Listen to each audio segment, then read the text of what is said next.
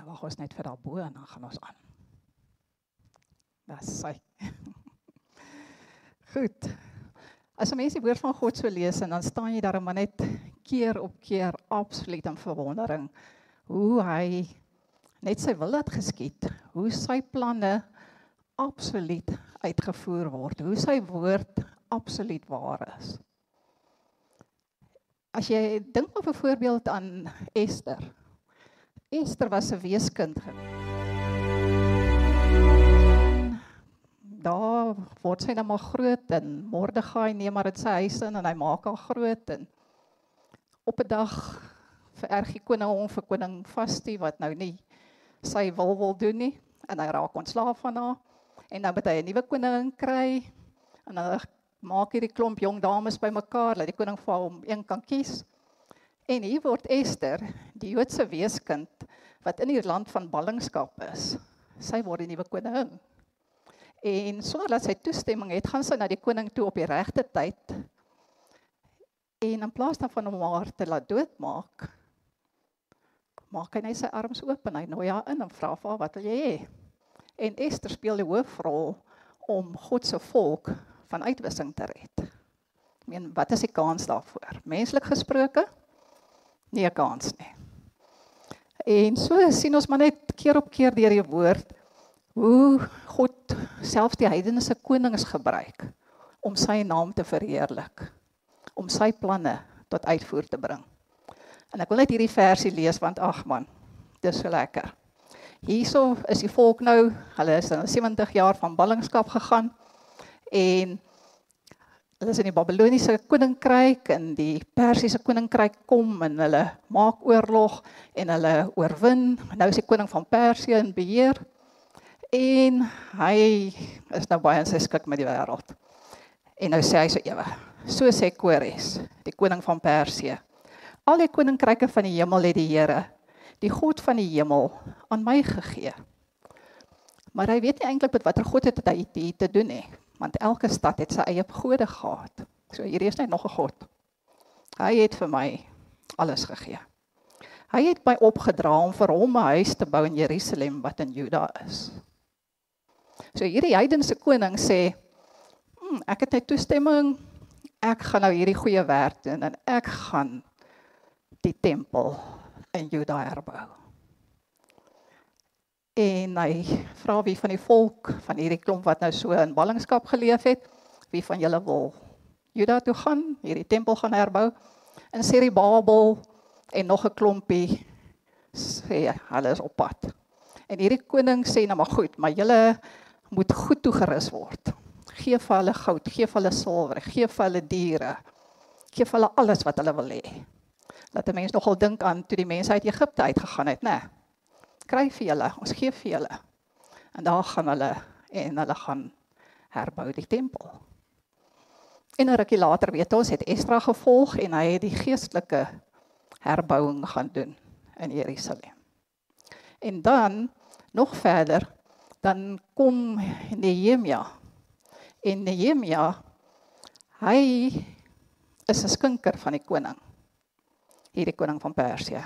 En soos ons natuurlik weet, die skinker se taak was gewees hy moet eers proe van die wyn van die koning.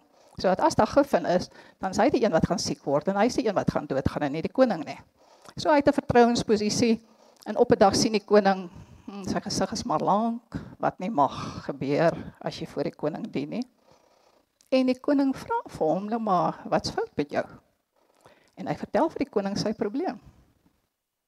En op die einde sê die koning vir hom: "Jy's reg, jy kan maar Jerusalem toe gaan. Jy kan die stadsmuur gaan herstel." En julle weet ons is besig met die tema van berei voor vir die oorlog. En deel daarvan om voor te berei vir 'n oorlog is om seker te maak die stadsmure is intact. Want die stadsmure moet die vyand uithou. So mure in 'n mens se lewe kan positief of negatief wees. Ons moet positiewe mure in plek hê.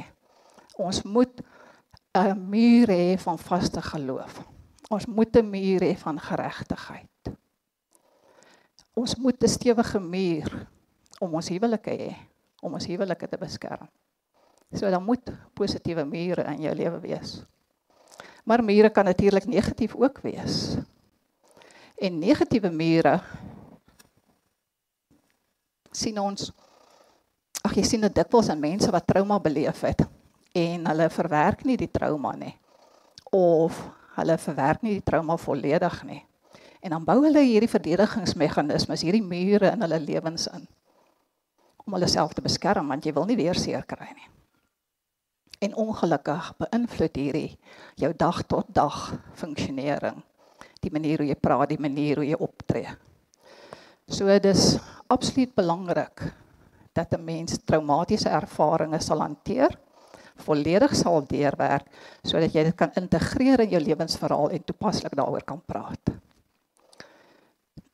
Dan sien ons fisiese mure. Fisiese mure kan 'n baie negatiewe effek hê. Daar's al verskeie studies getoon, het dit al getoon. En dink byvoorbeeld aan die Berlynse muur die Berlynse muur wat opgerig is ooste en die weste te skei, kommunisme aan die een kant en toe hierdie muur opgerig is, is baie families geskei. Party aan die een kant van die muur, party aan die ander kant. Selfs gesinne is geskei. Vriende is geskei. En daar was net geen manier hoe hulle weer by mekaar kon uitkom nie. Daar was natuurlik 'n paar waaghalse gewees wat, joh, dis die verstommendste goed wat hulle probeer het om oor hierdie ekskuus om oor hierdie muur te kom. Die een ou het byvoorbeeld 'n tou baie hoog, 'n kabel oorgespan vir ou iemand anders gegooi aan die ander kant van die muur en geheg en toe hy oorgeloop ver bo kan die wagte se koppe. En hulle het hom nie gekry nie. Ander ouens is onder deur die muur. Nog hulle 80-jarige oom het daai beweging geloods. So die mens probeer maar oor die mure kom. Maar toe kom hulle agter, mense wat nou naby hierdie muur bly. sien hulle op 'n dag, daar kom 'n vrou by 'n hospitaal aan en haar kakebene is gesluit. Daar's net geen manier hoe hulle hierdie kakebene kan oopkry nie. En hulle verstaan nie wat is hier aan die gang nie. Toe kom hulle agter later van tyd, hierdie vrou is vreeslik geïrriteerd en angstig, agitated. En toe kom hulle op 'n dag agter maar haar man is aan die ander kant van die muur. En dis die oorsaak van wat hier aan die gang is. En toe begin hulle al hoe meer sien maar daar's mense wat ly aan vervolgingswaan, mense wat glo hulle word dopgehou. So die mense se geestesgesondheid is net glad nie gaaf nie, die ouens wat naby aan hierdie muur bly. En in 1973 word hierdie verskynsel in 'n boek genoem die Mauer kranktyd, die muur siekte. En in 89 val die Berlynse muur en die mense kan vrylik oor en weer beweeg. En hulle besluit hulle gaan weer 'n bietjie hierdie studie doen. Want daar moet mos nou 'n dramatiese verbetering wees in die mense se geestesgesondheid. Doen die studie net om te uit te vind maar daar's baie mense wat nog steeds voel hulle vryheid is ingeperk. Daar's nog steeds mense wat voel hulle word opgehou. Hulle moet oppas hoe hulle beweeg. En hulle noem hierdie verskynsel die maar in den kop van kranktyd. Die muur in die kop. En dis die soort van mure waarvoor 'n mens moet versigtig wees. Dis die soort van mure waarvan 'n mens ontslaam moet raak. Moenie mure in jou kop bou en jouself inperk nie. Ook in jou geestelike lewe. En as jy in 'n bediening is, moenie God beperk in hierdie bediening het hy vir my gegee. Dit gaan goed. Alles is reg ehm um, nee, ek sien nie kans vir verandering nie. En al die tyd het God dalk met jou 'n ander plan, 'n groter plan, 'n nuwe plan. Maar jy beperk hom deur die mure wat jy in jou kop bou. Oppas vir mure dat hulle nie negatief in jou lewe wees nie. Nou as ons nou 'n bietjie kyk na ehm um, Nehemia se verhaal, weet Esdra, Nehemia was alles op een boekrol gewees. Dit was nie twee boeke gewees nie. En so kom Nehemia dan nou op 'n dag by die koning aan. En ons lees in Nehemia 1 vers 2 tot 3. En wat hy sê, en Hanani, een van my broers het gekom. Hy en die manne uit Juda. En hulle het vir my gesê, die oorgeblewenes wat vrygekom het uit die gevangenskap daar in die provinsie, verkeer in groot elende en in smaad en die mure van Jerusalem lê stikkend en sy poorte is met vuur verbrand. So as ons mure in ons lewens het, ons moet regtig vir Heilige Gees vra om vir ons uit te wys het ons mure in ons lewens. En die eerste ding is om daai mure te identifiseer. Is daar mure in jou lewe wat jy gebou het wat nie daar moet wees nie? Is daar mure in jou lewe soos jou geloofslewe wat begin verbrokkel het? Wat begin krakies inkry het? Of het jy dalk mure ingebou in jou geloofslewe wat glad nie daar hoort nie? So ek wil vandag vir jou vra, hoe lyk die muur rondom jou huwelik? Is daai muur nog intakt? Of was daar beter tye in jou lewe gewees? Dink bietjie terug van toe dit regtig op die beste was in jou huwelik. Toe julle nie genoeg van mekaar kon kry nie, net heeltyd daar wou wees en regtig absoluut deel aan mekaar se lewe in. Toe jy regtig jou vrou wou beskerm het, toe jy regtig jou man geëer het, toe die orde in die huis reg was volgens Bybelse beginsels. Hoe lyk jou muur in jou verhoudings? Jou verhouding met God? Het jy 'n intieme verhouding met God? Spandeer jy regtig tyd saam met hom? Is dit vir jou lekker om net al meer en meer van hom te leer ken? Om hom al meer en meer te ervaar? Hoe lyk jou verhouding met ander mense? Of het jy seer gekry en besluit ek isoleer myself? Want ek wil nie weer seer kry nie. God het ons gemaak om daar te wees vir mekaar. Ons is nie veronderstel om in isolasie te lewe nie. Hoe lyk jou vir jou muur wat jy rondom jouself gebou het? Het jy 'n goddelike identiteit wat jy absoluut glo? Of haat jy jouself? Verwerp jy jouself? Kan jy jouself nie vergewe nie? Hoe lyk jou mure om jouself? As jy 'n bediening het, hoe lyk die bedieningsmure? Was daar 'n tyd gewees toe jy absoluut volgens God se wil hierdie hierdie bediening bedryf het? Maar nou het jy so 'n bietjie begin lou word, so 'n bietjie begin kompromieë aangaan. En daai muur is nie meer intak nie. Hoe lyk die muur om jou gesondheid? Eet jy reg? Leef jy reg? Ontspan jy genoeg? Of slurp jou werk alles op? Hoe lyk daai mure? En dan hoe lyk jou poorte? Die poorte was verbrand gewees. Poorte, ons sintuie, dit waarmee ons die inligting in ons omgewing inneem in ons in. Hoe waarna kyk jou oë? Waarna luister jy? Wat is dit wat jy toelaat om binne jou ore in te kom? Wat sit jy in jou mond? Is dit dinge wat God se goedkeuring sal reg wegdra? Waar aanvat jy? Waarmee kom jou vel in kontak? Waar loop jou voete? Hoe lyk dit? Of het jou poorte ook begin brand? Weggeval. En ek sit nou maar voor die TV en ek kyk nou maar wat ook al daar beskikbaar is. Wat gaan aan in jou poorte? As jy jong kinders het, wat laat jy toe om by hulle poorte in te kom? Ek verstom my as ek hoor die goed wat die kinders in die skole oor praat. Dis verskriklik. En tot niemand se voordeel nie. Job het gesê in Job 31 vers 1, ek het 'n verbond met my oë gesluit. Het jy 'n verbond gesluit met jou oë, jou ore, jou reuk, jou tas, jou smaak? Nehemia 13:1 Op die dag is daar voor die ore van die volk voorgeles uit die boek van Moses. En daarin het geskrywe gestaan dat geen Ammoniet of Moabiet tot in ewigheid in die vergadering van God mag kom nie.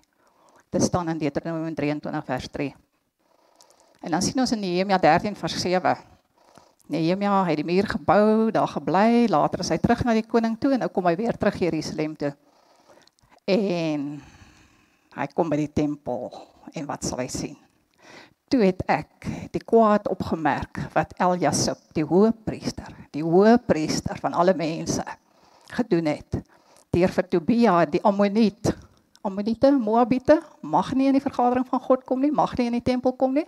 Nee wat? Hy gaan bou toe sommer 'n kamer in die voorhoewe van die tempel vir hierdie Ammonite. Regtig? Ons het God se woord, dis baie duidelik wat ons mag en wat ons nie mag doen nie. En tog ignoreer ons dit dikwels. En ons maak in hierdie tempel Weet jy nie dat jy 'n tempel van God is en die gees van God in jou woon nie? In hierdie tempel gaan sit ons 'n kamertjie uit vir die vyand. Sjoe. Ons kan dit nie doen nie. Ons mag dit nie doen nie. Ja, Here, ek gee my lewe vir U, maar hierdie stukkie gaan ek vir myself hou. Ag man, dis net ou klein sondetjie, rarig. Wat gaan dit nou maak? My lekker troetel Joshua 23:13 sê vir ons, wat gaan hierdie sonde aan ons doen? Wat gaan hierdie nasies, hierdie Moabite, hierdie Ammoniete, wat gaan hulle ons doen? Hulle sal vir julle 'n vangnet en 'n stryk wees en 'n angel in julle sye en dorings in julle oë. Nehemia 2:17 sê vir ons, jy word 'n voorwerp van smaad as jy in sonde wandel hierdie mure wat ons so in ons lewens bou wat nie daar moet wees nie kan en mag en moet afgebreek word. Dit moet afgebreek word. Ons kan nie daarmee lewe nie. Ons kan nie met kompromieë lewe nie. En dit is moontlik as jy Yeshua aanvaar as jou verlosser en jou saligmaker. As jy jou sonde bely en sê wees U my God en my koning. En wat gebeur as jy die dag daai besluit gemaak het? Dan staan jy in verbond met God. Wat is verbond? Man en vrou kom, hulle bring elkeen hulle bates, hulle gawes, hulle talente, hulle sterktes en hulle gaan in die huwelik in en hulle word 'n een eenheid. En hulle is soveel sterker as wat elkeen op sy eie gewees het en hulle kan 'n doelwit bereik, hulle kan verskeie doelwitte bereik wat net eenvoudig nie moontlik is om te bereik as jy op jou eie lewe nie. Dis heeltemal 'n nuwe lewe, dis 'n sterk lewe. God gaan met Abraham 'n verbond aan. Genesis 15. En Abraham sê vir hom, "Maar hoe sal ek nou weet hierdie dinge sal so wees?" En God sê vir hom, "Gaan gaan kry 'n 3 jaar oud vers. En gaan kry 'n 3 jaar oud bokooi. Gaan kry 'n 3 jaar oud ram. 3 altyd die getal van opstanding en nuwe lewe. En dan gaan kry jy ook sommer 'n tortelduif en 'n jong duif. 5 diere moet hy gaan haal. 5 is die getal van genade. 5 verwys ook na die Torah, die woord van God. Dis asof God vir hom sê, Abraham, kom, bring jy fisiese bewys van my genade wat oor jou lewe is. Kom bring jy fisiese bewys dat my woord waar is. Gaan gaan slag daai diere nie die twee voels nie. Gaan slag die diere. Saag hulle in die helfte deur. Gaan sit hulle daar neer en skei die twee helftes van mekaar. En toe die son sak, kom daar 'n slaap oor Abraham. En God kom soos 'n rokende oond en 'n fakkelvuur.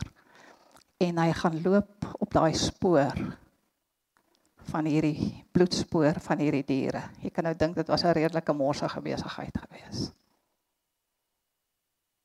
En daarmee sê hy, soos wat hulle voorheen in met 'n verbond gemaak het, die twee partye wat die verbond sluit, vat hande en hulle loop deur die karkaste. En ons is nou in verbond met mekaar, maar is een van ons nie ons kan bring nie, ons aandeel bring nie. Dit wat ek gesê het, ek gaan in hierdie verhouding inbring, dan moet jy weet, jy gaan sterf soos daai diere wat daar lê. En dis hoe dit werk. Maar God weet, Abraham, al is hy 'n man van geregtigheid, al is hy 'n man van geloof, hy gaan nie die vermoë hê om volkome in God se woord en wil te wandel nie, want hy is net 'n mens. En daarom sê God vir hom: "Slaap jy maar. Ek sal namens jou hierdie verantwoordelikheid op my vat, ook daar waar jy val, dan hoef jy nie doodgemaak te word nie." Wat sê Yeshua vir sy disippels voordat hy gekruisig word? Hy neem die brood, hy breek dit. Hierdie is my liggaam wat vir julle gebreek word. Neem dit eet. En hierdie is die beker met my bloed, daai bloedspoor drink. Want ek gee my alles vir julle. Julle gaan dit nie kan maak nie. Julle gaan in ongehoorsaamheid val al is dit nie doelbewus nie. Maar in plaas daarvan dat jy sterf as gevolg van jou sonde, sal ek in jou plek sterf sodat jy kan lewe. Sodat jou verhouding met God herstel kan word. Sodat jy vir ewig saam met my kan kom lewe. Jy sluit 'n verbond met God. Hy bring sy krag na jou toe want op jou eie kan jy nie mure breek nie. En dan lees ons in Josua 7 vers 13 wat God vir die vir Josua sê: "Staan op, heilig die volk en sê heilig julleself teen môre." Want so sê die Here Jahweh, die God van Israel: "Daar is 'n ban in jou midde, Israel. Jy sal nie kan standhou voor jou vyande totdat jy die ban onder julle verwyder het nie." Ons moet hierdie goed verwyder. En ons moet in heiligheid leef. Kadosh is die woord vir heilig wat beteken dedicate. Jy met jouself toewy. Jy met jouself volkome aan God toewy. Dit beteken ook jy moet jouself eenkant sit. Hierdie muur wat jy bou, die mure wat om jou tempel gebou word, maak 'n skeiding tussen jou en die wêreld wat daar buite aan die gang is. Moenie deel hê aan die wêreld nie. Dit beteken to show yourself sacred or to be made holy. 1 Petrus 1 vers 15 sê, maar soos hy wat julle geroep het heilig is, moet julle ook in julle hele lewenswandel heilig word. Omdat daar geskrywe is, wees heilig want ek is heilig. Ek is heilig. Levitikus lees ons in Levitikus 11 vers 44. Want ek is die Here Jahweh, julle God toon dan dat jy heilig is en wees heilig want ek is heilig daarom verontreinig julleself nie deur enige ongedierte wat op die aarde kruip nie dan Levitikus gee hy vir ons die voorskrifte waarmee jy jouself nie moet verontreinig nie want sien as jy met onreinheid in aanraking kom dan kom dit op jou en jy word siek en jy kan selfs doodgaan Dis hoekom hy sê moenie met muf in aanraking kom nie. Dis nie goed vir jou nie. Dit gaan jou siek maak. Moenie aan dooies raak nie. Dit maak jou onrein. Dit kan jou siek maak. Moenie jou besig hou met onreinheid sodat dit aan jou kan afsmeer en jy die gevolge dra daarvan nie. Romeine 6:23 Want die loon van die sonde is die dood. Maar die genade van God, genadegawe van God is die ewige lewe in Christus Jesus, ons Here. So die mens, as jy met onreinheid in aanraking kom, dan kom dit op jou. Jy word onrein. Maar wat sien ons van as jy met God as onreinheid by God kom? Onreinheid kan nie in God se teenwoordigheid wees nie. Glad nie. En daarom sien ons in Eksodus 3 vers 5 wat Moses skaapwagter in die veld sien op 'n dag hierdie brandende bos en hy gaan nader en God sê vir hom moenie nader kom nie. Trek jou skoene uit want jy staan op heilige grond. sien Moses as jy in my teenwoordigheid wil inkom, dan kan jy nie met daai skoene wat daar tussen die skaapmis en goeters rondloop wat jou onrein maak in my teenwoordigheid inkom. In Jesaja 6 vers 5 eh, in Jesaja 6 sien ons ehm um, wat Jesaja het hierdie visie en hy sien die troonkamer van God en hy sien die serafs wat hier rond beweeg en hulle roep heilig heilig heilig en hy word so oorweldig deur hierdie absolute heiligheid hierdie absolute suiwerheid van God laat dit slaan hom net maar ek is onrein ek is vol sonde ek kan nie in God se teenwoordigheid wees nie. Jesaja 6 vers 5. Toe het ek gesê: "Wee my, ek is verlore, want ek is 'n man onrein van lippe en woon onder 'n volk wat onrein van lippe is. Want my oë het die koning, die Here Jahweh van die leerskare gesien." En wat gebeur? Een van hierdie serafs gaan vat 'n kool op die altaar. En hy kom en hy kom sit dit op Jesaja se mond. En hy sê vir hom, jy is rein. sien God het nie onrein geword omdat Jesaja met sy onreinheid na hom toe gekom het nie. Maar Jesaja het rein geword vanuit God se teenwoordigheid. Hy het 'n posisie van heiligheid gekry in God. En wat sien ons met Yeshua? Hy's op die aarde, hy is die seun van God en dag na dag kom hy in aanraking met onreinheid. Die melaatse mense kom na hom toe en hy maak hulle gesond. Hy die onreinheid gaan weg. Die vrou met bloedvloeiing kom na hom toe jy mag nie met 'n vrou wat in bloedvloeiing wat aan bloedvloeiing ly, jy mag nie aan haar raak nie want dan word jy onrein. Wat sê hy? Jy's genees. sien God wanneer ons Yeshua aanneem, dan beklee ons 'n posisie van heiligheid. Deur die bloed van Yeshua. En nou kyk Abba Vader na ons deur die bloed en daarom kan ons tot hom nader. Daarom kan ons in 'n verhouding met hom wees. Daarom kan hierdie intimiteit net weer herstel word. 1 Petrus 2 vers 9 sê vir ons: "Maar julle is 'n uitverkore geslag. God het ons uitgekies. 'n Koninklike priesterdom. Ons is daar om absoluut hom te aanbid en hom te dien, 'n heilige volk, eenkant gesit vir hom. 'n Volk as eiendom verkry. Hoekom? Om te verkondig die deugde van hom wat julle uit die duisternis geroep het tot sy wonderbare lig. Julle wat vroeër geen volk was nie, maar nou die volk van God is, aan wie toe geen barmhartigheid bewys is nie, maar nou bewys is. Ons is gered, skoon gewas van die sonde deur die bloed van Yeshua. Ons het 'n posisie van heiligheid teenoor in God. Maar nou sit ons nie agteroor en sê mm, nou is alles gedoen. Ek kan nou maar net aangaan met my lewe soos wat ek wil nie. Nou, omdat jy in hierdie verhouding is, nou wil jy vir Yeshua wat sy alles gegee het, wil jy jou alles gee en wil jy ontslaa raak van absoluut alles in jou lewe wat nie volgens sy wil is nie.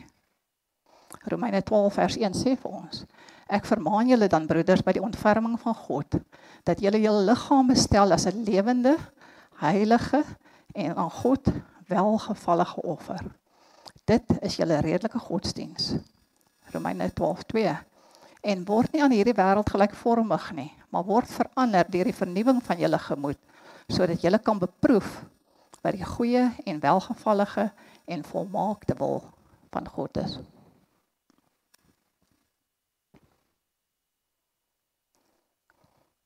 So wat was Nehemia se reaksie? Toe hy hoor van hierdie mure en die poorte wat alles vergaan het. Nehemia 1 vers 4.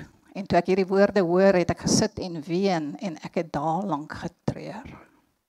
As daar mure in jou lewe is wat verbrokkel het, wat veronderstel is om intak te wees, om jou te verdedig, om jou tempel te beskerm, dan vra ek dat Heilige Gees jou so sal oortuig hiervan dat jy dit moet regmaak, dat jy gaan sit en ween en treur oor hierdie situasie dat jy werklik sal voel hoe God daaroor voel. Dat jy sal eienaarskap neem vir hierdie mure wat jy toegelaat het om te verval. Dat jy nie langer sal verskonings maak nie, dat jy nie langer vir ander mense sal sê dis deur jou toe doen wat hierdie gebeur het nie. En as ek sê jy is jy ingesluit. Al hierdie goed.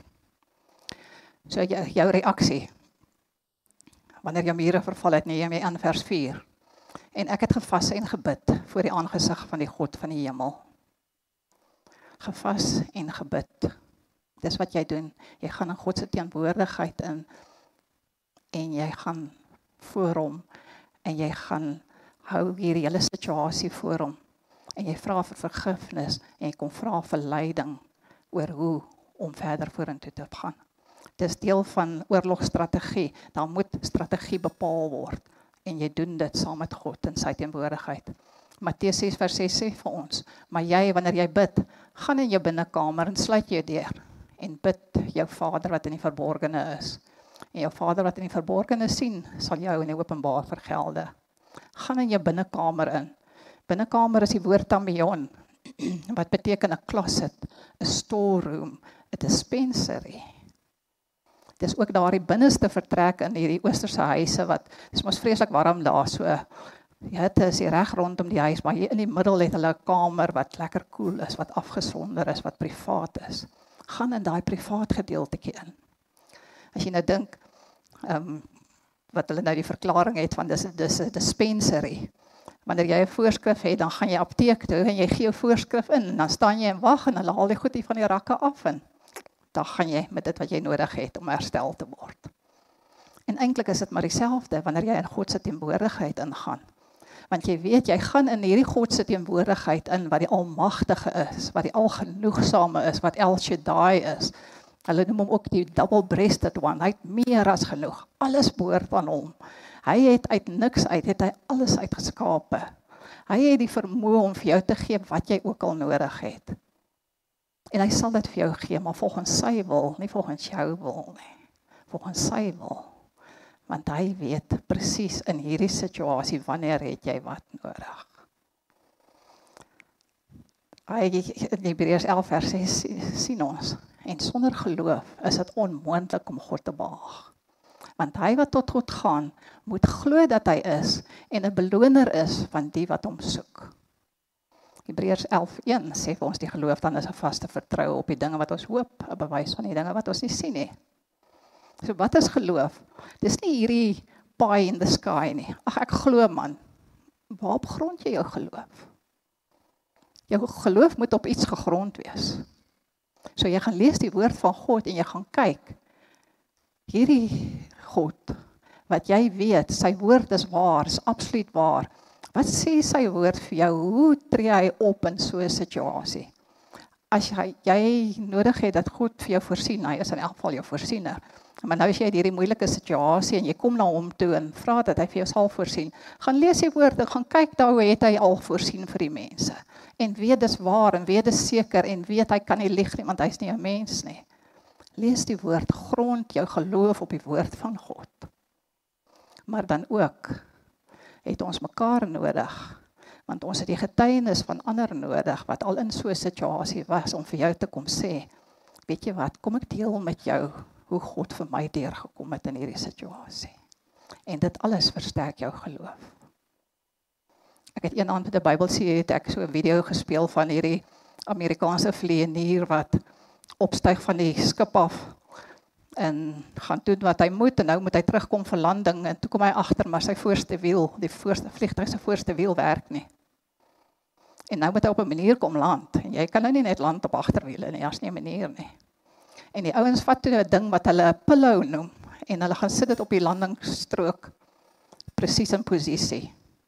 En oor die radio gee hulle vir hom die presiese instruksies hoe hy moet inkom sodat hy kan land en met die neus op daai kussing gaan land. Daar's geen manier hoe hy daai dingetjie kon sien wat daar staan nie. Maar hy het geluister wat daar vir hom gesê is. Die instruksies gevolg en hy het daai vliegtyg veilig neergesit. En nie goed wat ons dit kan sien nie, maar ons weet dit is daar. Ons weet dit is seker, ons weet dit is waar. Ons weet God is getrou aan sy woord. En hy sal ons nooit begewe en hy sal ons nooit verlaat nie nooit. En wanneer jy so in jou binnekamer kom, dan gaan buig jy voor God. Yeshua het hom ontledig tot 'n die dienskneg en net so moet ons diensknegte wees wat voor ons God gaan buig en wag vir sy instruksies en dan moet ons daardie instruksies uitvoer. Sien die woord regel is die woord voete. Alles begin by die voete van Yeshua. En die enigste manier hoe jy gaan volhard in hierdie stryd van jou en om hierdie mure van jou te herbou hoe jy staande kan bly om by die woord amat uit te kom wat beteken to endure to the ability to keep standing as wanneer jy by die voete begin en dan word die beweging voltooi soos wat jy opkom. Matteus 7:24 sê elkeen dan wat na hierdie woorde van my luister en dit doen hom sal ek vergelyk met 'n verstandige man wat sy huis bou op die rots wat sy huis op die rots gebou het. En Nehemia 2 vers 4 is Nehemia by die koning en die koning vra vir hom: "Wat is dan jou begeerte?" En ek het tot die God van die hemel gebid en die koning het by dit toegestaan volgens die goeie hand van my God oor my. sien ons het 'n goeie God, ons het 'n vrygewige God, ons het 'n God van meer as genoeg. En daarom sê hy vir ons in Psalm 89 34 35 Maar my goedertierenheid sal ek van hom nie wegneem en my trou nie verbreek nie. Ek sal my verbond nie ontheilig nie en wat oor my lippe gegaan het, sal ek nie verander nie. Gaan in jou by jou binnekamer in met die vaste vertroue van God se liefde, van sy trou dat hierdie alles spreek van intimiteit, dit spreek van verhouding. Moenie sommer net ingaan en gou-gou ietsie aframmel nie. En dan sien ons die gesindheid om 'n muur te bou is absoluut belangrik. Nehemia 4 vers 6. Maar ons het die muur opgebou en die hele muur is tot op sy helfte herstel en die volk was met hulle hart in die werk. As jy mure moet herstel, maak seker jou gesindheid is reg. Dit help nie jy gaan met lang gesig en trae voete sê ok ek gaan nou maar hierdie bier bou want dit word van my verwag nie. Dan moet 'n begeerte in jou wees om verandering te sien. Jy moet gaan mediteer daaroor. Dit moet in jou gedagtes en in jou hart moet dit vasgebrand wees wat dit is wat jy gaan verander, wat jy wil bereik en jy moet jou absoluut toewy aan God, aan sy wil. En neem die verantwoordelikheid en wees eerlik oor jou situasie. En dan natuurlik weet 'n mens wanneer jy enigstens iets wil bou, dan moet jy eers die koste bereken. Nehemia 2 vers 8. Het Nehemia na die koning toe gegaan en hy kon vir hom presies sê ek het hout nodig, ek het 'n brief nodig vir toestemming sodat ek veilig oor die grense kan beweeg. Ek het dit en dat nodig. Lukas 14:28 sê vir ons, want wie van julle wat 'n toring wil bou, gaan nie eers sit en die koste bereken of hy die middele het om dit uit te voer nie. sien as jy veranderinge wil in jou lewe inbring, as jy mure wil herstel, gaan daar kostes aan wees. Dit kan fisiese kostes wees. Dit kan emosionele koste wees. Dit kan selfs verhoudingskoste wees. Miskien is daar verhoudings wat jy heeltemal van ontslae moet raak, mense wat jy uit jou omgewing moet uitskuif want hulle wil so gereeld na hierdie plekke toe gaan en jou saamsleep waar jy weet jy nie hoort nie. Bereken die koste. En dink daaraan as ek dit nie doen nie, wat gaan die koste vir my wees as ek nie my mure herstel nie. En dan pas jy mobiliteit aan. 'n Mens moet nooit staties wees nie. Jy moet heeltyd in hierdie proses wat jy die muur bou, moet jy evalueer en kyk wat se aanpassings moet jy doen. Evalueer en kyk wat se aanpassing moet jy doen. Jy kan nie net nou het ek 'n idee en dan gaan ek net en ek verander nooit weer hier aan nie. Mobiliteit, 'n baie goeie voorbeeld is die Israeliese weermag. Kyk daai manne kan aan hom veg. en so in die 73ste oorlog kom daar op 'n dag hierdie sewe tanks teen 'n duin op En toe hulle net so oor kyk in die vallei in, toe is daar so donker wolk van Syriese tanks wat vir hulle staan en wag. En hierdie ouens besef maar hulle het geen keuse nie. Hulle sal moet veg. En hierdie bevelvoerder sê so ewe vir sy manne as julle chickens of gaan ons. En hulle begin vorentoe te beweeg. En dan beweeg hulle vorentoe, stop, skiet, passiefisuur aan, skiet, verander van posisie, stop, skiet, passiefisuur aan beweeg, nuwe posisie. Die Syriese tanks het heeltyd staties gebly. Later word 3 van hierdie tanks uitgeskiet van die Israeliese en daar's net 4 oor, maar hulle gaan en hulle skiet en hulle beweeg en hulle skiet. En die Siriërs vlug. Hierdie ouens wat die Golan Hooglande weer wou in besit kom neem het. En na die tyd gaan hulle en hulle gaan tel. Tussen daai 7 tanks is 500 Siriëse tanks uitgeskiet. Moenie staties wees nie. Evalueer, beweeg, want jy moet vorentoe beweeg. Jy moet vorentoe beweeg. Jy moet nie teruggaan nie, jy moet vorentoe beweeg. Evalueer en pas aan en bou daai mure. En dan kry jy 'n kerngroep. Jy moet 'n kerngroep hê wat jou help in hierdie mure wat jy bou. Moenie dit vir die hele wêreld gaan uitblaker. Ek gaan nou hierdie mure bou nie. Dit gaan nie werk nie dan is daar soveel meer mense wat hulle insette wil gee en wat jou op 'n dwaalspoor kan bring of wat jy kan ontmoedig. Kryf jou kerngroep, 1, 2, miskien 3 mense. Dis die ouens wat jy moet ondersteun, dis die wat jy moet aanmoedig. Dis ook die mense wat jou ver, tot verantwoording moet roep. Want jy moet iemand hê wat jou tot verantwoording roep. Kry daai kerngroep. Almal hou nie van veranderinge nie. Hou daai groepie klein. En met hierdie paar is jy absoluut openlik, is jy absoluut eerlik. Deel jy alles mee. Nehemia 2 vers 12 sê, maar ek het aan geen mens meegedeel wat my God in my hart gegee het om vir Jerusalem te doen nie. Hy het net daai enkele saam met hom gevat en die inspeksies gaan doen. En as jy begin bou aan jou muur, dan moet jy weet jy het moeilikheid. Satan gaan sy grondgebied wil bou. Hy gaan alles probeer om sy grondgebied wat hy in jou het te bou. Hy wil dit nie afstaan nie. Nehemia 2 vers 10. Maar toe Sanballat die Horoniet en Tobia die Ammonitiese knegg hoor dat iemand gekom het om vir die kinders van Israel iets goeds te soek, was hulle daaroor erg ontstemd. Satan is erg ontstemd as jy jou mure wil herbou. Nehemia 2:19 Maar toe Sanballat die Horoniet en Tobia die Ammonitiese knegg en Gesem die Arabier dit hoor, het hulle ons bespot en ons verag. 4 vers 3 en Tobia die Ammoniet het langsom gestaan en gesê wat hulle ook al bou as 'n jakkals daarteen opspring sal hy hulle klipmuur omgooi. Satan gaan vir jou sê jy wil 'n nuwe muur bou. Groot grap. Dis al 20 jaar wat jy daai muur laat verval het. Waar kom jy vandaan dat jy dink jy gaan dit nou herstel kry? Dink jy regtig gaan jy toelaat? Ag man, as jy daai muur gebou het, gaan sy fondasie in elk geval so sleg wees dat dan gaan een nou jakkalsie teen hom spring en daar gaan hy meer. Hy gaan met jou spot, hy gaan jou laat twyfel, hy gaan jou laat vrees.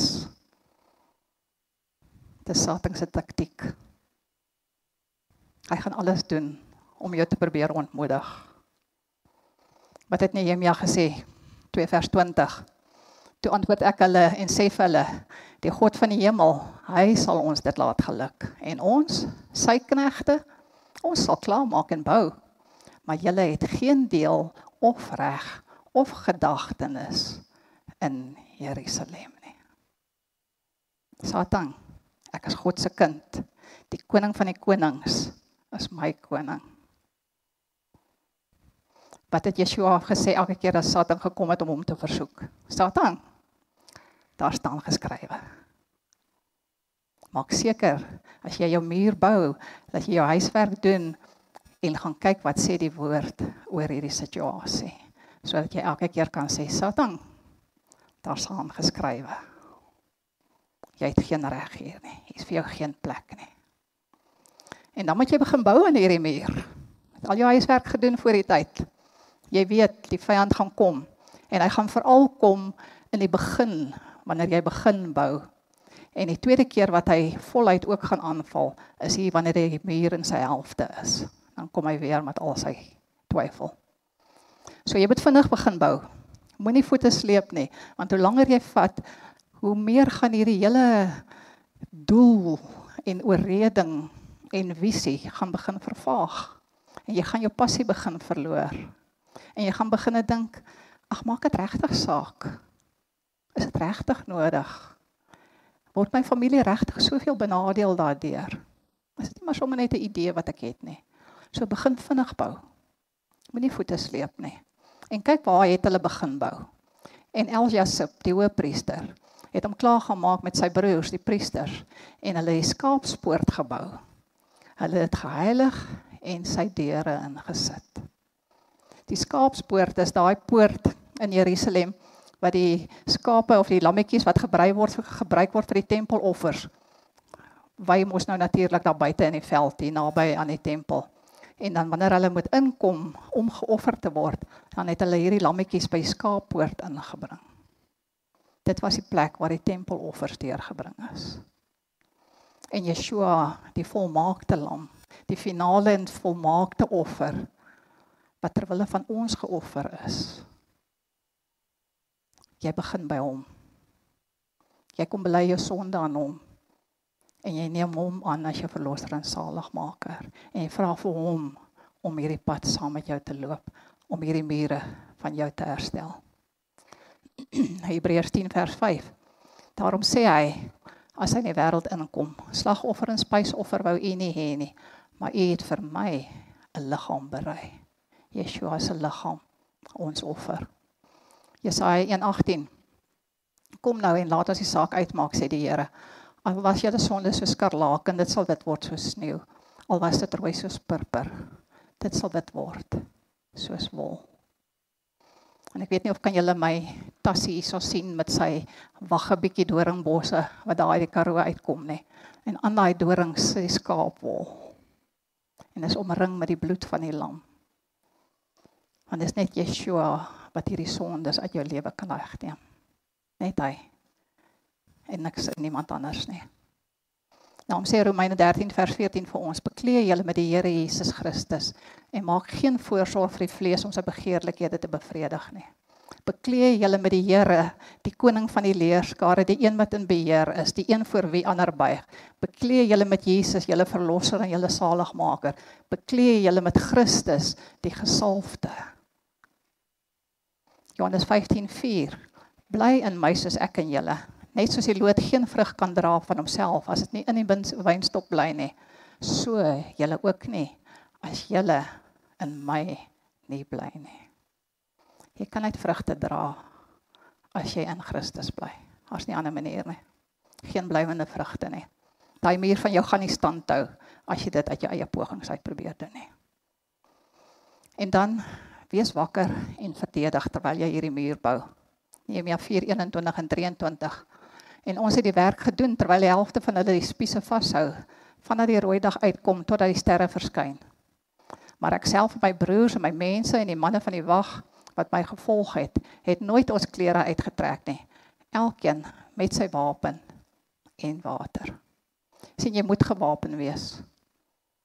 Want jy moet op die uitkyk wees vir die vyand wat gaan kom om te probeer steel, slag, verwoes. Efesiërs 6 vers 10 en 11. Eindelik my broeders, word kragtig in die Here en in die krag van sy sterkte.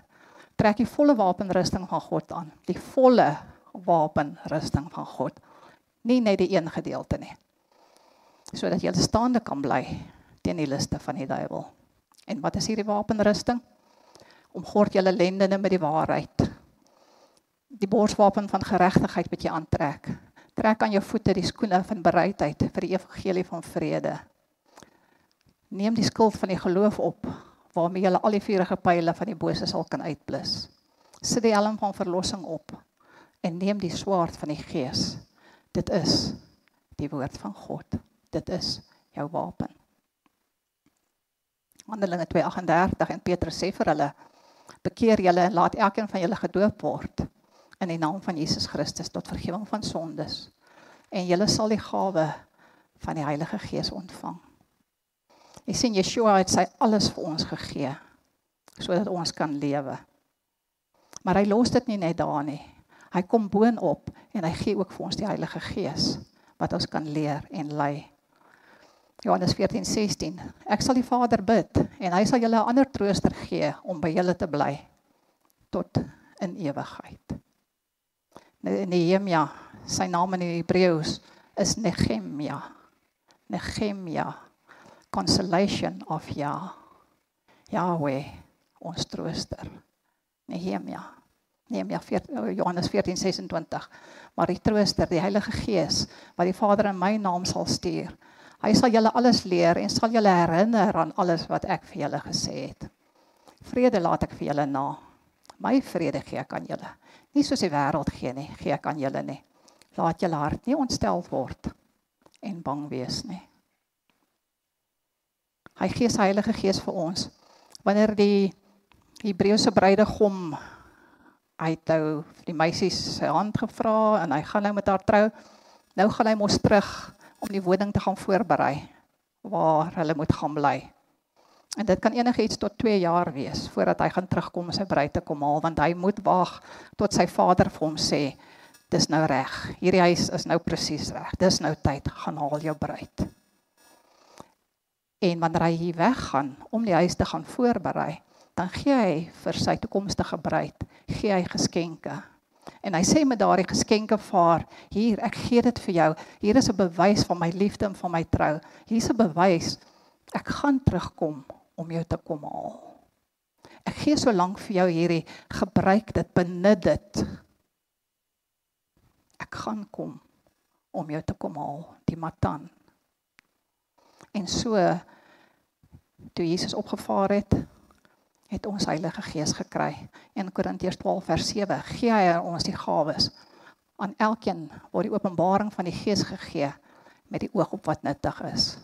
Wysheid, kennis, geloof, gesondmaking van kragte, profesie, onderskeiding van geeste, tale, uitleg van tale.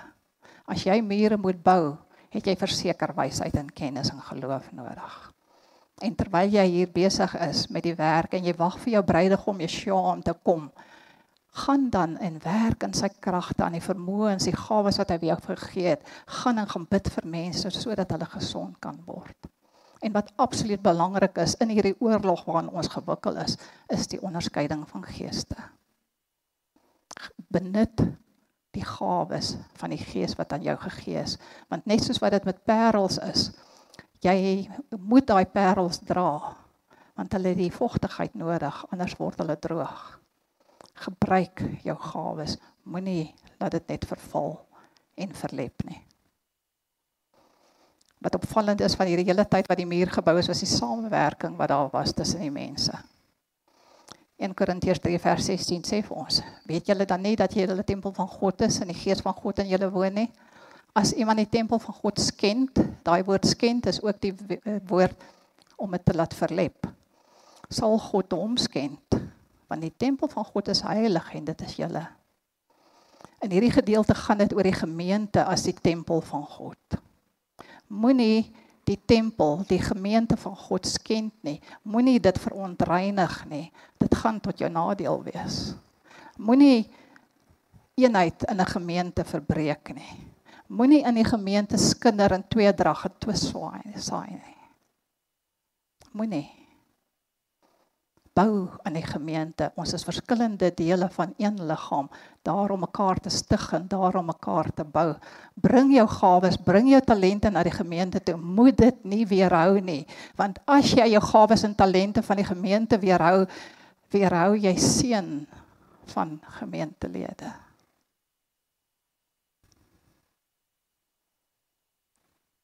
Hierdie is die tempel van God. Heilig. Moet dit nie verontreinig nie. En dan natuurlik, as jy mure gebou het, moet jy dit in stand hou. Jy moet dit gereeld gaan inspeksie hou en seker maak daar's nie nuwe krakies nie. As daar nuwe krake is, herstel dit dadelik. Hoe hou jy hierdie mure in stand? Verbly jou in die Here. Ek herhaal, verbly jou sê Paulus vir ons. Wees in alles dankbaar. Kommunikasie absoluut belangrik. As jy nuwe mure gebou het in jou verhoudings of in jou bediening, kommunikasie baie belangrik. Bestudeer die woord. Leer steeds meer en meer wat sê die woord van jou hoe om op te tree. Jy gaan nooit die bodem bereik van hierdie woord nie. Nooit. Hy's onuitputlik. Dis heerlik. Daar's altyd meer en meer om te leer. En meet jouself aan die woord. Jy moet jouself meet. Is hierdie muur van my nog soos wat hy moet wees? En bid sonder ophou. In Openbaring 12 vers 11